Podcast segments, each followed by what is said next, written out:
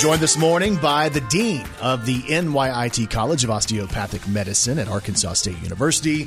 He's become uh, not just our doctor, our consultant, our advisor. He's also become a, a real good friend of ours over the course of this pandemic. Welcome back to the show, Dr. Shane Speights. Doc, good morning. Good morning, guys. How Good are you guys doing? Man, you know, we're waking up to rain. We're waking up to some people. I mean, for some people, this is actually the first day of school. So we're going to have uh, maybe some new ears this morning of people who haven't heard our chats over the course of the last uh, the last few weeks. And we've talked so much about COVID and the Delta variant. And, you know, I think as we go through this, we were just talking about, um, you know, there's a lot of information out there. Some of it's good, some of it's real, some of it's not so good, some of it's misinformation, some are myths. And I think this morning, with so many people who, who might uh, have been asleep during the summer, uh, we need to go back and we need to kind of recap stuff. We need to talk about where we stand as a state and where we stand as uh, as to sending our kids into school in a pandemic. And you know, we really thought this was going to be over last year, and, and all of a sudden, boom! Just in time for school to start, it really fired back up. No, you're absolutely right. As a matter of fact, that's exactly what happened. We were sitting there there at the end of the spring into the summer. Arkansas was only, you know, hitting about 150, maybe 180 cases a day. Right. So 150, 180 COVID cases a day, very few hospitalizations, very few deaths, maybe one or two deaths per day. Now we're sitting at 2,300 cases per day in the state of Arkansas on average. Yesterday, gosh, a horrible figure, 41 deaths in the state yesterday. Um, those are starting to come back up, and, and deaths usually lag. You'll have cases go up first, and then hospitalizations and deaths usually come behind that because obviously people get sick and they're sick for a while. now we're doing a much better job of taking care of COVID in terms of uh, in the hospital, but it's still a very serious illness, and, and unfortunately, it's killing a lot of Arkansans uh, throughout the state, as evidenced yesterday. Who ends up um, Who ends up passing away? And here's the reason I ask this. I saw the other day that a guy I know from Panama City Beach, Florida, a guy I dealt with when I did um, broadcast down at Panama City Beach, he passed away. And, and literally, we just had an email exchange over the summer. And uh, nice guy and great family man. And and the weird thing about it was, you know, he was in his upper 40s, so he's a little bit older than me. Um, but you know, he was busy, and he was one of those people who kept saying he wanted to go and get the vaccine, and uh, never did because he was busy. And he ended up sick and fighting for a month. And you know, before before the age of 50, he was in a hospital and didn't make it. So when we look at the state of Arkansas, and if we watch the data from, let's say, from February, from February really till now, 90, uh, 92% of the people that have, that have been hospitalized for COVID are unvaccinated. When you look at the people that have died from COVID, 90% of them are unvaccinated.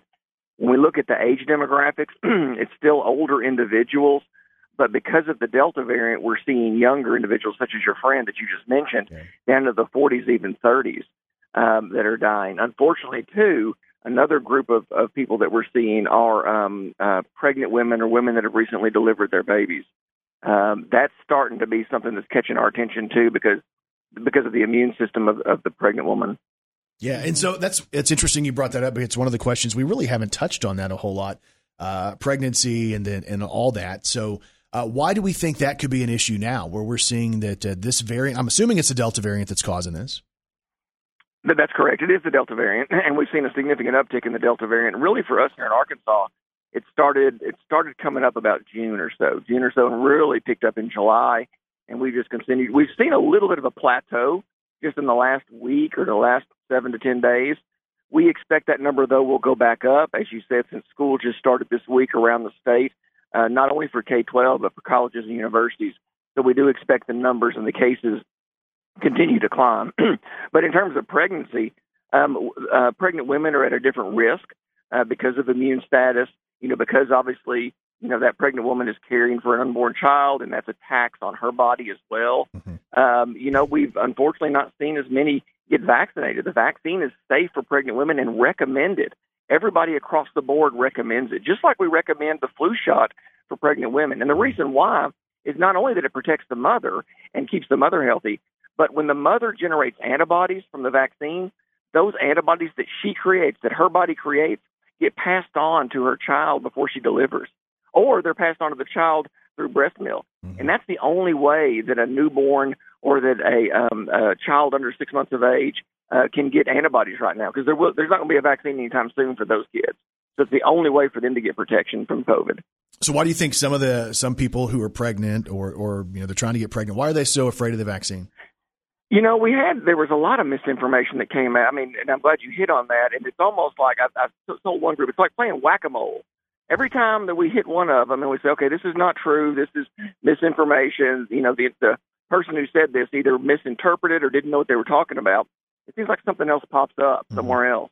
And the the thing on women, actually, there was a question about infertility, and it started back in in the beginning of the pandemic, or actually um, toward the when the vaccines were coming out, and it was a question uh, from a German epidemiologist, mm-hmm. and, it, and it was a, just a theory threw out there, and it was quickly disputed. But the problem is, what we're seeing is bad information spreads faster than good information right. or correct information. So, you know, anytime there's something sensational, you know, oh, it causes this or oh, it can do that, that'll spread 10, 15, maybe 100 times faster than the message that says, no, that's not correct, and here's why. Mm-hmm. And so that's really what we're battling right now is the amount of misinformation. People will take something, they'll retweet it, they'll repost it, um, and, you know, it's just bad information. And that's really harming us. It really is. Well, we've seen that in our own family where somebody sees or hears something, and then by the time they go and, and try to retell it, it changes a little bit. And then the more times it's retold, the more the story changes. We're also seeing, though, and this is kind of wild to me, we're seeing people who are trying to profit off of this pandemic. We're yeah. seeing people who are out there trying to make money by selling vitamins or or, yeah. or people trying to push different medications or or even uh, I saw some people trying to push what was it the ivermectin yeah and and that's that's extremely unfortunate and I you know and we just got I mean the the health profession is no different than other ones we have bad actors just like you know every group. I'm sure there's some bad actors in the DJ world too, but we won't get into that. But, yeah, no, uh, no, it's not. uh, the, I'm sitting across from him. but in the professional world, in terms of physicians and healthcare providers, there are absolutely people trying to basically profit off of this crisis mm-hmm. uh, and actually make money and sell some sort of concoction of, like you said, herbals or vitamins or you know, the ivermectin has become popular, even though the data is not good on that. Right. And, and there's a there's a real good um, explanation uh, by a Yale uh, professor and epidemiologist that goes through all of the research studies and says, look, this is why these here aren't valid. These are, and we just don't have an answer to it. Um, but it gets complicated, and you've got to be able to talk about things like absolute relative risks and you know, significant, or, uh, you know, statistical significance and number needed to treat versus number needed to harm. I mean, there's all of this epidemiology discussion that has to be involved in it. Most people aren't armed with that information, right. and so they get confused and they just kind of read a snippet from some author or something, and and they take that as fact. Talk to the parents who are. Uh, let's you know, there's a lot of kids who went back this week across Northeast Arkansas. So uh, parents have either taken their kids to school, or they're on their way and about to drop them off, or they're on the bus this morning. Um, number one, I thought it was really interesting that not every school has a mask mandate. Why do you think that is? You know, I, there's a lot of controversy there, um, and let me back up. There's not controversy about the um, data on masking. Mm-hmm. We know that masking uh, reduces the spread of disease. We know that it reduces the number of people that can get infected um, in a certain circle, and so. Uh, and the CDC has come out with that. They've posted all the different research articles that back it up specifically around schools and school kids and the reduction in uh, in the spread of, of the virus and the spread of disease. That's not as debatable. Mm-hmm. What happens is is that um, I think people latch on to, you know, let's just say a, a vitamin concoction or a ivermectin or they or, or the masking, mm-hmm. and they almost make it personal. Yeah. Um, and that's really what we're seeing more and more happening is that, you know, people are tired of this. They're tired of the pandemic and they're they're looking for something to kind of latch on to because the data on masking is good. Um, and really, when you talk about you know what is it that we should be encouraging, you know, parents and teachers and school districts. Number one is vaccination for those that are eligible. If you're eligible to be vaccinated, you should be vaccinated. We know that lowers uh, the incidence of disease. We we know it does. I mean, the numbers are proven out here in Arkansas when we look at hospitalizations. When we look at those that are being hospitalized with COVID and those that are dying, it is by and large the ones that are unvaccinated. Mm-hmm. And so vaccination works. We know it does. And we know these vaccines are safe. We know they're effective. But that's just part of the strategy. Masking is another part of the strategy. Hand washing, fogging of the rooms whenever they're not being used in the evening, making sure that your uh, air conditioning systems have high efficiency filters, um, keeping groups uh, separated so that you don't have multiple groups mixing, so that you don't have infections being spread back and forth you know, through a lot of different uh, individuals, limiting your large events. This is all a mitigation strategy to reduce the risk of spread. Not that you're going to completely um, alleviate it, because you're not. There's still going to be viral spread. There's going to be lots of cases in our schools. There's going to be lots of quarantine in our schools. But we want to reduce it because we want to reduce the impact on our hospitals that right now are already seeing extremely high numbers of COVID patients, along with everything else, along with heart attacks, strokes, car accidents, asthma attacks. I mean, mm-hmm. the, the normal things that happen. And so, it, again, it's about reducing the number of people who get infected in a certain amount of time. Let's talk about the quarantine. We've seen school districts, uh, and one even you know that's that's right next to us in Marion, that as soon as school went back, you know there were positive cases, but more so than the positive cases, uh, there were hundreds and hundreds of kids yeah. who were then quarantined. Obviously, that affects the school year. Should parents be prepared for that this year? Because I mean, school's been back for the ones who went back this week for either a couple of days or it's going back today. Like, how quick will we see kids being quarantined? Yeah, we'll probably see it fairly quickly. And and why we'll see it. Remember, quarantine means this is somebody who got exposed to somebody who had COVID and they are not vaccinated. So if I was not vaccinated, which I am, I'm fully vaccinated, but if I wasn't vaccinated and I got exposed to somebody who had COVID, documented COVID, I would need to quarantine. Now, if you're vaccinated, you don't have to quarantine. You have to wear a mask, you need to get hmm. tested in three to five days, but you don't have to quarantine. But when you talk about, again, there's not a vaccine approved for those under the age of 12. So those kids have to quarantine. Right. So that can be large classrooms. And unfortunately, you've got teachers that aren't vaccinated. You've got staff in the school district that aren't vaccinated. They would have to quarantine. So now they're out.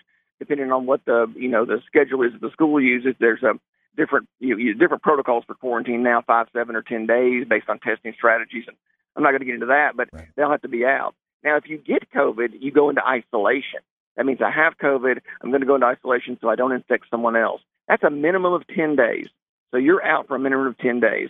And then based on um, how you feel, are you taking medications for fever, those kinds of things, that kind of tells you when you can come back to work or come back to school.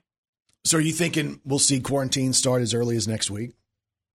That would that would sound about right. It'll take a little bit to kind of take off, but I mean, I mean, I'll be honest with you. I think I've heard of schools already just in our region, in our state, that were having issues when they were having football practice, when they were having, you know, summer band programs. And so we've already seen some of that in the state. Uh, you already mentioned what happened in Marion. Mm-hmm. Uh, that was kind of, you know, they start earlier than most school districts, so that kind of gave us an idea of what we can expect around the state. Um, I have no reason to believe that we're not going to start seeing um, isolations and quarantines certainly within the next week, week and a half or so.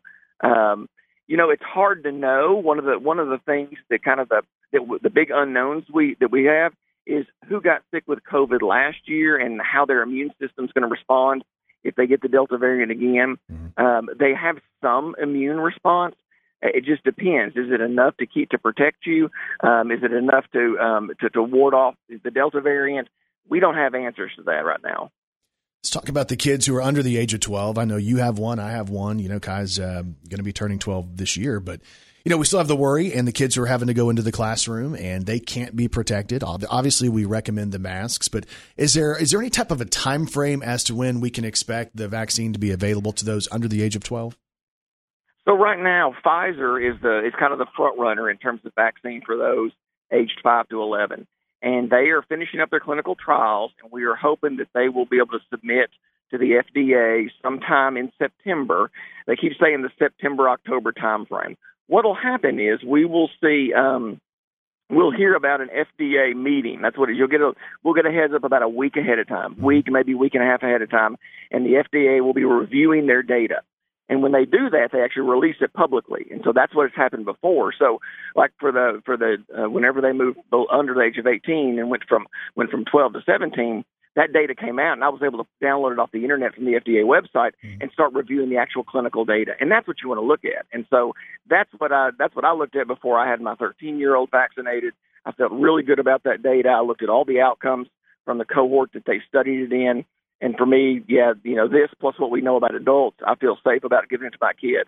I'll do the same thing whenever the FDA submits the data for those um, age five to to 11. We'll look at the data you know, I, like I said, I don't expect any surprises, but we'll we'll dig into it and see, and then make that decision from there. But they'll give us about a week and a half heads up before they're going to meet on it, and that's when the FDA would make a decision to push forward and allow for 5 to 11. We think that'll be sometime in September, uh, maybe as, as late as, as 1st of October.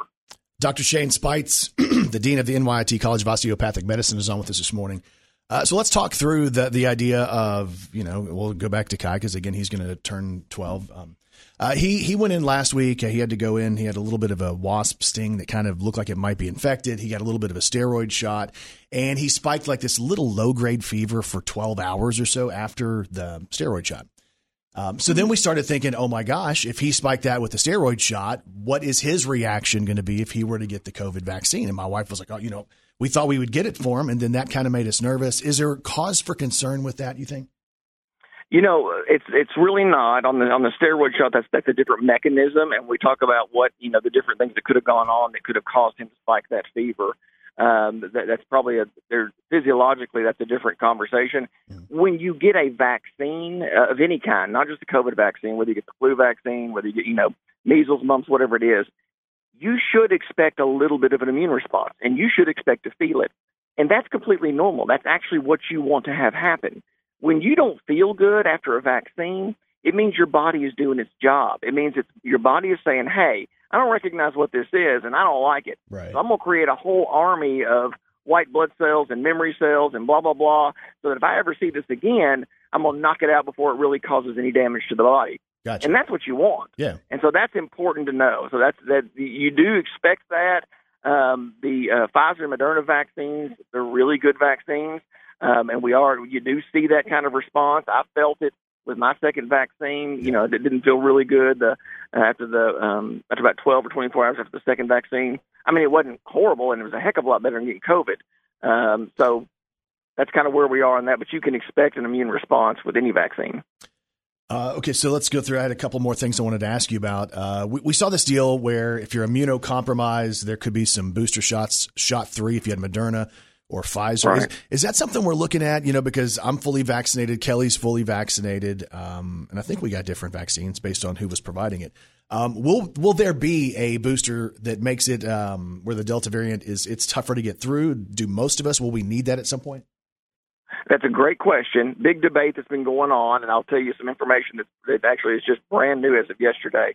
But let's talk about that booster vaccine for the, and they say for the immunocompromised. Mm-hmm. And particularly what they're talking about is, and, and the CDC was very specific when they rolled that out. They said, you know, right now it should be for, you know, when they released it, individuals that have had like an organ transplant or are at the same immune level status as someone that's had an organ transplant. So someone maybe undergoing cancer, undergoing chemotherapy, and they were very specific. Like if you go to the CDC website, they've got like five or six lines there, like someone that has untreated HIV. Um, you know, there's different scenarios there that they that they lay out. Now, what you're asking about is for the general population. Right. We actually expect to hear that today. Oh wow. Um, that there was actually yeah there was actually some information that came out um, uh, early yesterday morning or so that was starting to be circulated saying, hey, you know, just kind of through the different circles, hey, we expect something to come out, you know, on Wednesday about broader vaccination, booster vaccination for the general public. So we're actually waiting to hear some of that today. So um, just kind of wait and see. What do we expect? We do expect to hear about um, booster vaccines. We mm-hmm. know right now that the original vaccines um, uh, pro- provide great immunity, immunity levels up to about six months. Mm-hmm. Now, let me be clear about this. When I say great immunity, that means from any symptomatic disease. And people, I think we forget sometimes because these vaccines are so great. You're like, well, if I get the vaccine, I don't want the disease at all. Right. Yeah. That's awesome. But at the end of the day, when you get the vaccine, we don't want you to be hospitalized. We don't want you to be in the ICU. We don't want you on the ventilator. We don't want you dying. That's the right. purpose of it. And these vaccines do a great job of that, and they're still doing a great job of that. Up in 90, 93% uh, plus is what they're showing on that. However, the booster vaccine would boost you up even higher for symptomatic disease, so you wouldn't even feel like you got the disease. Um, so you wouldn't you wouldn't get it at all, and it would keep your immunity level high and reduce the chance of any hospitalization, again ICU admission or certainly death. And so they're saying about eight months is what they're saying now. About eight months after your second dose is when you is when you might need a um, is when they might recommend for a booster vaccine and that's why what we're kind of expecting to come out today. Mm-hmm. Um, and so we'll have to again work through and make sure that you know CDC, FDA, all that kind of stuff um, has signed off on it. But right now, I think the recommendation may be that um, eight months after your second vaccine, there'll be a recommendation for a booster. And it is largely around this Delta variant and other variants that we're seeing mm-hmm. uh, that are just starting to crop up. Um, remember, the original vaccines were formulated based on the original strain of COVID. Right. Now, that being said, they were really good vaccines, and they actually they covered what was called the entire spike protein. And so the, the spike protein is what's used to get into your human cells. And so because the vaccines were coded for the entire spike protein, even if there's a few mutations on that spike protein, it'll still protect you. You'll just start seeing reduction in the in the efficacy of the vaccine over time, depending on how much it mutates. And so right now, you're still covered by the Delta variant mm-hmm. for for the vaccines that we have, but there's concern that there may be another variant that crops up. Right. And that brings up a great point. Where do variants come from? They come from whenever you have a whole lot of people getting sick from a virus because the virus changes its code genetically as it jumps from person to person. Mm-hmm. And that's where the variants come from. So when you have thousands of people getting infected, there's a chance that those variants can then, you know, be created and then start to propagate and, and go off on their own, so to speak. I'm really proud of our workplace. I would say probably 95% of people here have been vaccinated, which I think is a great number for any workplace. Um, but as we look at those that data, right? You know, we have a lot of people here. Some people wear masks in the hallways, some people don't.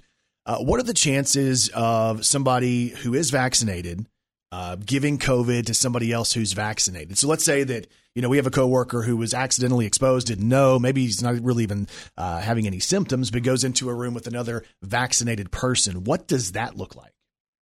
So, and you, it gets kind of complicated, but just bear with me on this. First of all, we do know there's data out now that shows that if a vaccinated person gets infected with COVID, for about the first four to five days, they're going to spread the virus or they're going to shed it as much as somebody who's unvaccinated. Okay. So they're going to shed just as much virus as somebody who's unvaccinated for about the first four to five days. Now, at about day five, the vaccinated person, the chance of them spreading drops off significantly. Mm-hmm. And the unvaccinated person, this was again some surprising data too, based on the Delta variant, that unvaccinated person can continue to shed depending on on really what their immune status is like up to 10, 15, even 20 days oh, wow. after they got infected. Yeah, they can shed for a while. And so that was kind of surprising. The vaccinated person, it drops off quickly after about five to six days. Um, but the and so for those first few days, they're pretty much both vaccinated and unvaccinated people are shedding the virus about the same. Mm-hmm. Now you're talking about a vaccinated person who's shedding again over the first few days about the same as unvaccinated, coming in contact with another vaccinated person. Right. Well, the idea is that, you know, yes, you may get some of those viral particles, but because you're vaccinated, what we're seeing is these vaccinated individuals have very minimal, if any, symptoms. Mm-hmm. And so it may just be you get a runny nose. Right. Or, eh, I just don't feel good for about a day or day or two. Now, it can go all the way to I'm sick with COVID, and that can happen too. And typically, the person that has that experience is older or has some sort of underlying medical condition. So those people are still at higher risk. And that's where the whole booster conversation comes in. Mm-hmm. So, like, the first thing you need to know about booster vaccines is, you know, who is it in your family that's at high risk of getting COVID and dying from it? That's going to be somebody 65 and older with an underlying chronic condition. They need to get the booster dose. They need to be the first line, first person in line, the booster dose. And I think they're going to roll these booster doses out very similar in the same manner that they did with the original uh, vaccines, where it's you know frontline healthcare workers, uh, your you know your elderly, your nursing homes. So that's probably what you'll see in terms of the rollout of the booster vaccine. That's what we can expect right now. I sent Shane a text, Kelly. It was either, I think it was probably Friday night, because I had somebody who had requested a meeting, and it's somebody I know and I haven't seen in a minute. Um, and they wanted to do a breakfast, right? And I'm like, I don't know. So I reach out. Poor Shane. He deals with me so much throughout the week. Um, I understand, Shane. But I'm going different places, and and I even said to Shane in our text on Friday night, I said, "Man, I feel like I might be crazy because as I go through town, I mean, I do see some people in masks, but I just gone through a drive-through and picked up dinner." And there were around, you know, four, five, six people who were working behind the counter, all within feet of each other and nobody was wearing a mask. Mm-hmm. And I go into a store and, you know, maybe 30% of people are in masks. I know people are tired of it, but then I start thinking, am I the crazy one? Mm-hmm. Am I the crazy one for wear, for wearing the mask? And that's probably not the thought that we want in our heads as we're going through this. Well, it's just, and I think what happened, it's this whole, because the, the climate has changed, changes uh, so much. And I guess what I'm saying is like, for those that got fully vaccinated, you know, one of the big things about being fully vaccinated is, hey, I don't have to do all this anymore. I don't have to wear a mask. Right. I don't have to socially distance. I can go out and I can, and the, the CDC even had that on their website at one point. Right. You can return to what you were doing before the pandemic. Heck yeah. You know, where do I sign up for that? Yes. And so then all of a sudden, the Delta variant, and now everything's turned upside down again. It's like, ah, I'm sorry, but if you're fully vaccinated, you need the mask. You know, well, nobody wants the mask. I don't Right. want a mask. I don't I don't want my kids to mask. I mean, but you know, it's one of those things where, well, but I also don't want to get sick, and I certainly don't want to make somebody else sick if I happen to be sick and don't know it. Mhm. So I'm going to wear the mask. Um, you know, suck it up for a little longer, kind of thing. I'm going to get the booster vaccine, you know, when it's available and uh, and it's my turn, that kind of thing. So I'm going to continue to do that because I follow the science. I'm following the evidence. I'm Right. following as much as I don't like what it says, as much as I don't, you know, I'm not happy about, you know, the the um uh, the recommendations. I know what they're founded on, and I, you know, I, it's just the way it is, I guess. So as we look at it and we see people who are either unvaccinated, unmasked, and they're going out, and I get it, man, because we're all tired of it. Um, but that situation of people going out in public only means we elongate the Delta variant and COVID and the impact it has on everybody. Right? Yeah, we and it does. It, it, it, I mean, in term, I mean, certainly the the vaccination numbers are key um, because we're still. I mean, we've made progress, but here in Craighead County, we're like thirty percent vac fully vaccinated. So thirty percent of the people in Craighead County are fully vaccinated. Right. Um, that's a really small number when you think about how much you know uh, spread we're going to be seeing. And so, yeah, you're absolutely right. It's really good. It's going to take everybody. It's not a you know, I do you, you know, I do me, and you do you kind of thing. That's the problem. It, it's, we need to do we kind of thing. Right, yes. Um, because it, we're kind of all in this together, and if we don't all start rowing in the same direction, uh, we're going to keep, I think, seeing more and more variants uh, come out. Dr. Shane Speights, he's the dean of the NYIT College of Osteopathic Medicine at Arkansas State. That means he's the dean of the school teaching our future doctors. He studies this throughout the day, all day, every day of the week. New data comes out, Shane's on it. And if you want to follow him on social media, he's all, on all of the socials. Just search Shane Speights. And Doc, man, I know uh, we got a lot of time from you this morning. We appreciate that. And uh, thanks for keeping us up to date. And I appreciate you guys. Hope you stay safe. All right, man. See you later. Take care. It's Dr. Shane Speights on the K Fine Breakfast Club, which is powered by Families Inc. This is Arkansas's Morning Show. Brandon Baxter in the morning.